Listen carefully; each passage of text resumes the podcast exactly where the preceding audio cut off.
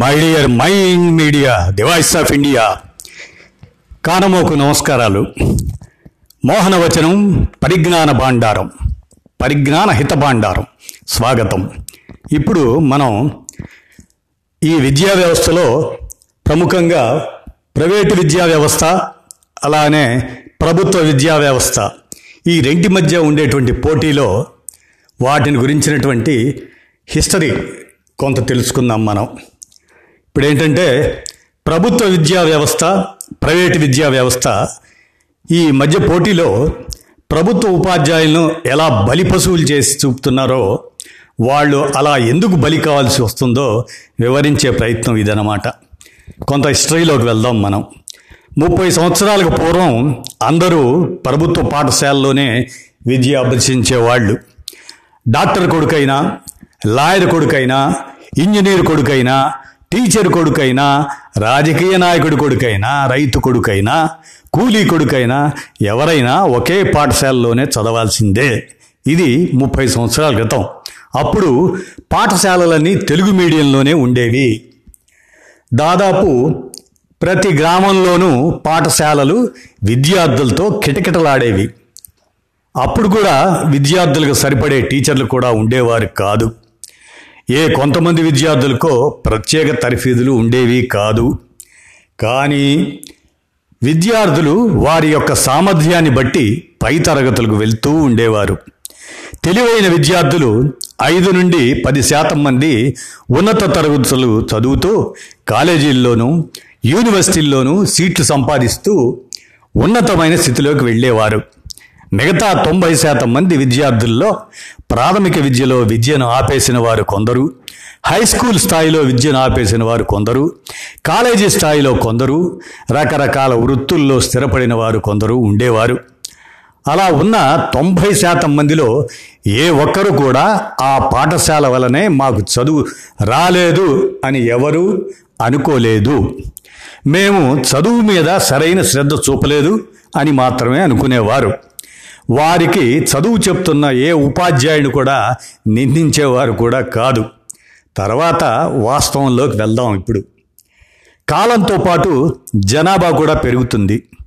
గ్రామాల్లోని విద్యార్థులకు కూడా చదువుకోవాలనే ఆసక్తి పెరిగింది. కానీ ప్రాథమిక విద్య తర్వాత హై స్కూల్లో జాయిన్ చేయడానికి అందుబాటులో లేక చదువు మానేసిన వాళ్ళు కొందరు. దీనికి కారణం ఉపాధ్యాయుల ప్రభుత్వమా? ఏదోలా దూరాన ఉన్న హై స్కూల్లో చేరి హై స్కూల్ చదువు పూర్తి చేసిన తర్వాత జూనియర్ కాలేజీలో చేరదామనుకుంటే మరి రెండు మూడు మండలాలకు కలిపి ఒక జూనియర్ కళాశాల దానిలో వంద నుంచి రెండు వందల సీట్లు ఉండేవి. మరి మిగతా విద్యార్థుల పరిస్థితి ఏంటి? ప్రభుత్వాలు వాళ్ళకి ఎందుకు చదువుకునే అవకాశాలు కల్పించలేకపోయాయి అప్పుడే విద్యార్థుల అవసరాలకు అనుగుణంగా ప్రైవేట్ కళాశాలలు పుట్టుకొచ్చాయి. ప్రభుత్వం కూడా తనకు భారం తగ్గుతుందని మరి ఆ పర్మిషన్లు కూడా ఇచ్చేసేది. కానీ ప్రభుత్వ కళాశాలల్లో సీట్లు రాని వాడు మాత్రమే ప్రైవేట్ కళాశాలలో జాయిన్ అయ్యేవారు ఆ రోజుల్లో. కానీ ప్రభుత్వ కళాశాలలో సీట్లు రాని వారి సంఖ్య పెరుగుతూ పోయింది. కానీ ప్రభుత్వ కళాశాలలు పెరగలేదు. వాటిలో సీట్ల సంఖ్య పెరగలేదు. ప్రైవేట్ కళాశాలల సంఖ్య మాత్రం వారికి అనుగుణంగా పెరుగుతూ పోయింది. అపార్ట్మెంట్లలో నడుస్తున్న విద్యా ప్రమాణాలు పాటించకున్నా ప్రభుత్వం తన మీద భారం లేదు కదా అనుకుంటూ పర్మిషన్ ఇచ్చుకుంటూ పోయింది. మరి ప్రైవేటు వాళ్ళు ప్రాథమిక విద్యలో విద్యార్థులను ఆకర్షించడం ఎలా? వాళ్ళ ఏది ప్రభుత్వ పాఠశాల దగ్గర లేనిది మన దగ్గర ఏముంది? దానికి సమాధానమే ఇంగ్లీష్ మీడియం. ఇబ్బడి ముబ్బడిగా ఇంగ్లీష్ మీడియం స్కూల్స్ ప్రారంభమయ్యాయి. ఉన్నత తరగతి వ్యక్తులందరూ అటువైపు ఆకర్షింపబడ్డారు. ప్రభుత్వం ప్రాథమిక విద్యని మాతృభాషలోనే బోధించాలనే రూలు ఏమీ పెట్టలేదు. అడిగిన వాళ్ళందరికీ ఇంగ్లీష్ మీడియం పర్మిషన్ ఇచ్చేసింది. కానీ ఏ ఒక్క గవర్నమెంట్ స్కూల్లోనూ ప్రత్యేకంగా ఇంగ్లీష్ మీడియం పెట్టలేదు ప్రభుత్వం. ప్రభుత్వం మీద భారం లేకుండా ఎవరికి వారే కదా? డబ్బులు ఖర్చు పెట్టుకొని ప్రైవేటుగా చదివేస్తున్నారు. ప్రభుత్వానికి చాలా సంతోషించదగ్గ విషయమే కదా. ప్రభుత్వం ఖర్చు లేకుండా ప్రజలు విద్యావంతులైపోతుంటే అలా ఉన్నత మధ్యతరగతి విద్యార్థులు ప్రైవేట్ స్కూల్ వైపు వెళ్ళిపోసాగారు. అది సమాజంలో స్టేటస్ సింబల్గా మారిపోయింది. ప్రభుత్వ పాఠశాల క్రమేపీ పేదల పాఠశాలగా మారిపోయింది. కష్టం చేసుకునే ప్రజల పిల్లలు ఇంటి దగ్గర కష్టపడుతూ స్కూల్కి వచ్చి చదువుకునే పిల్లలు ఏమాత్రం చదువుకు సహకరించని తల్లిదండ్రులున్న పిల్లలు ప్రభుత్వ పాఠశాలలకు దిక్కయ్యారు వాళ్ళలో కూడా తెలివైన వారిని రెసిడెన్షియల్ పాఠశాలలు నవోదయ పాఠశాలలు లాంటివి పరీక్షలు పెట్టి తీసుకెళ్ళిపోయారు. ఇక ప్రభుత్వ పాఠశాలలో ఉపాధ్యాయుల మీద భారం వేసి నీవెల్లే ప్రభుత్వ పాఠశాల నాశనమైందంటూ ప్రభుత్వం తప్పించుకునే ప్రయత్నం చేస్తూ ప్రజల మీద దురభిప్రాయం రుద్దింది. ఆకులు చిదిమేసి కొమ్మలు నరికేసి చెట్టు మొదలకి నీరు పోసినట్టు ఈ వ్యవహారం. ఇన్ని సంవత్సరాల తర్వాత మరి ఇంగ్లీష్ మీడియం పెడుతున్నాం అని ప్రభుత్వం తూతూ మంత్రంగా ఇంగ్లీష్ మీడియం ప్రవేశపెట్టాయి. పెట్టినా అందుకు తగ్గట్టు వనరులు సమకూర్చలేకపోతుంది. పోయింది కూడా. ప్రైవేట్ పాఠశాల పక్కన ప్రభుత్వ పాఠశాల చిన్నపోయేలా ప్రభుత్వం తయారు చేసింది. సరిపడినంత మంది ఉపాధ్యాయులు ఇవ్వలేకపోవటం విద్యార్థులకు ఫర్నిచరు తరగతి గదులు సరిపడా లేకపోవటం ఉపాధ్యాయుల రిక్రూట్మెంట్లు ట్రాన్స్ఫర్లు సరైన సమయంలో చేసి సరైన పద్ధతిలో పాఠశాలను నడిపించలేకపోవటం ప్రైవేటు విద్యార్థులు సొంతంగా సిలబస్ రూపొందించుకున్న వారిని అదుపు చేయలేకపోవటం కాంపిటేటివ్ ఎగ్జామ్స్కి క్లాస్ రూమ్ సిలబస్కి సంబంధం లేకపోవటం. ఉదాహరణకు ఐదవ తరగతి పూర్తి చేసి నవోదయ రాస్తున్న విద్యార్థికి ఐదవ తరగతి సిలబస్లో ఉన్న ప్రశ్నలు కాకుండా ఇతరత్రా జ్ఞానానికి సంబంధించిన ప్రశ్నలు ఎక్కువ ఉండటం వల్ల వాటిని పాఠశాలలో బోధించే విధంగా సిలబస్ లేకపోవడం. ఇంటర్మీడియట్ రెండు సంవత్సరాలు ఎంపీసీ గ్రూపు గవర్నమెంట్ కాలేజీలో చదివి లెక్కలు ఫిజిక్స్ కెమిస్ట్రీ ఒక్క లైన్ కూడా మిస్ అవ్వకుండా మొత్తం అవపోసన చేసిన వాడికి ఐఐటిలో సీటు వస్తుందా? రాదు. ఎందుకంటే ఆ సిలబస్లో లేని అంశాలు అంతకు మించిన అంశాలను ఆ ఎగ్జామ్లో ప్రశ్నించడం వలన. అంటే ప్రభుత్వం ఆ అంశాలను ఎందుకు సిలబస్లో పొందుపరచలేకపోయింది? లేదా ఇంటర్మీడియట్ సిలబస్కు మించకుండా ఐఐటి ఎగ్జామ్ని ఎందుకు నిర్వహించలేకపోతుంది?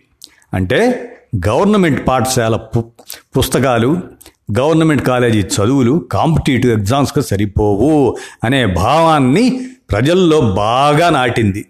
ఈ విధంగా ప్రభుత్వం తన విధానాలతో ప్రభుత్వ స్కూళ్ళ విద్యా వ్యవస్థను నిర్వీర్యం చేస్తూ ఆ తప్పిదాన్ని ఉపాధ్యాయుల మీదకు నెట్టేస్తూ ప్రజల్లో ఆ భావాన్ని గట్టిగా నాటింది.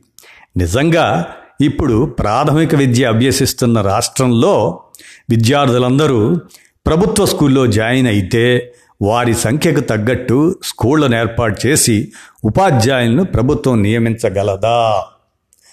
ఆ సామర్థ్యం ప్రభుత్వం దగ్గర ఉంటే ప్రభుత్వ స్కూళ్ళు ఎందుకు బలోపేతం కావు? ఆలోచించండి. ఇక్కడ నేను చెప్పవచ్చే ముఖ్యమైన విషయం ఏంటంటే ఫలితాలు చూపిస్తూ మేము మీకంటే మెరుగ్గా ఉన్నాం అని వెర్రవీగే ప్రైవేటు పాఠశాలల యాజమాన్యాలు వాటిని సమర్థించే గొర్రెమ్మంద లాంటి జనాలు ఈ విషయాలన్నీ పరిగణలోకి తీసుకోవాలి. నీళ్ళు ఉన్న చోట ఎవరైనా పంట పండిస్తారు. ఎడారిలో పండించండి. చూద్దాం. మీ ప్రైవేట్ స్కూల్కి వచ్చిన ప్రతి పిల్లాడు ప్రతిరోజు స్కూల్కి వస్తాడు. వారిని స్కూల్ దాకా దింపే తల్లిదండ్రులు ఉంటారు.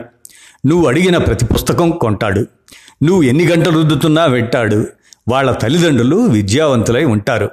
ఇంటి దగ్గర కూడా వారి కోసం సమయం కేటాయించగలగలవారై ఉంటారు. ఆ పిల్లలకు అవసరమైన సౌకర్యాలు కల్పిస్తారు.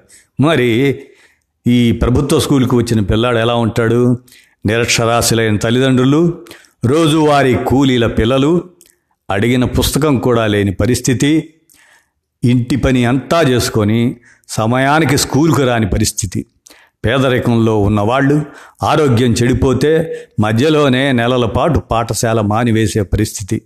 ఉదయాన్నే పనికిపోయే తల్లిదండ్రులు వాడు పాఠశాలకు వెళ్తున్నాడో లేదో కూడా పట్టించుకోని పరిస్థితి. పౌష్టికాహారం లేక బక్క చిక్కిన పేద పిల్లలు నువ్వు మెంటల్లీ రిటార్డెడ్ పిల్లల్ని చేర్చుకోవు.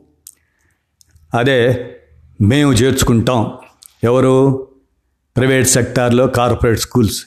మీరు పుస్తకం లేకపోతే బడికి రానివ్వరు. మేము రాణిస్తాం. ఎవరు? గవర్నమెంట్ స్కూల్ వాళ్ళు.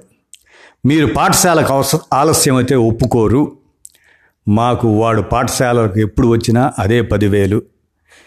మీరు మీ విద్యార్థులకు హోంవర్క్ చేయకపోతే వాళ్ళ తల్లిదండ్రులను కూడా మందలిస్తారు. అదే మా గవర్నమెంట్ స్కూల్స్లో మా పిల్లల తల్లిదండ్రులు తొంభై శాతం నిరక్షరాస్యులు. మీ పాఠశాలను శుభ్రం చేసే మనుషులు ఉంటారు. మరి మాకు మాకు మా విద్యార్థులు మరియు మేమే ఆ పని చేస్తాం గవర్నమెంట్ స్కూల్స్లో. మీరు చదువులో వెనకబడిన విద్యార్థులను పాఠశాల నుండి తీసివేసి పంపించేస్తారు. ఏది కార్పొరేట్ స్కూల్స్లో. ఎందుకంటే వాడు ఉంటే మీ పాఠశాల పరువు తక్కువ కాబట్టి. అదే గవర్నమెంట్ స్కూల్లో మేము వెనకబడిన విద్యార్థులకు పిలిచి మరీ పాఠశాలలో చేర్చుకుంటాం.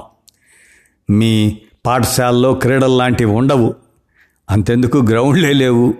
కార్పొరేట్ స్కూల్స్ అని పెద్ద పేరు తప్పితే.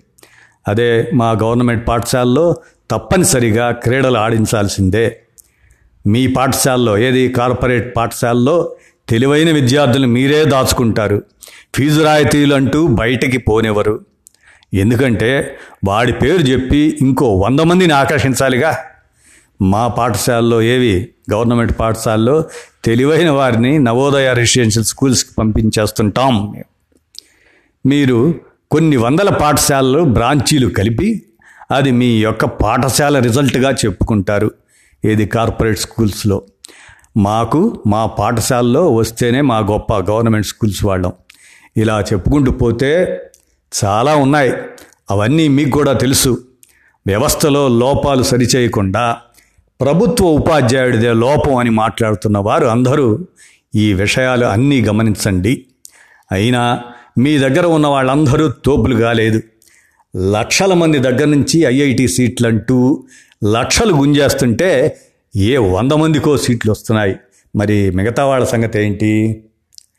మా ప్రభుత్వ పాఠశాలలో పదికి పది పాయింట్లు వచ్చిన వారిని నీలాగా రాష్ట్రం అంతా కలిపి లెక్కేస్తే టీవీల్లో ప్రకటనలు ఇస్తే నువ్వు ఒక పక్కకు కూడా రావు. అది నీలాంటి సౌకర్యాలు లేకుండా మా గవర్నమెంట్ స్కూల్స్ ఆ విధంగా ఉన్నాయి. ప్రభుత్వ పాఠశాలల పరిస్థితి కుక్కతోక పట్టుకొని గోదావరి ఈదినట్టు ఉంది. ప్రైవేట్ పాఠశాలలు గోదావరి బ్రిడ్జి మీద కారులో పోతున్నట్టు ఉంది. సౌకర్యాల విషయంలో అన్నీ తెలుసుకోకుండా ఎవడికి వాడు ఈ రంగంలో లేకుండా ఒడ్డున కూర్చొని ఈ గవర్నమెంట్ పాఠశాలకు సంబంధించిన ఉపాధ్యాయుల మీద రాళ్ళు వేయడం సరికాదు. మరి దయచేసి ప్రభుత్వ పెద్దలు ఈ లోపాలను సరిచేయిస్తే మరి మనకి ప్రభుత్వ పాఠశాలల పరిస్థితి ఉపాధ్యాయుల పరిస్థితి మెరుగవుతుంది. ఇదన్నమాట. మనకి ఇది అవగాహన కోసం శ్రోతలకు వినిపించాం. ధన్యవాదాలు.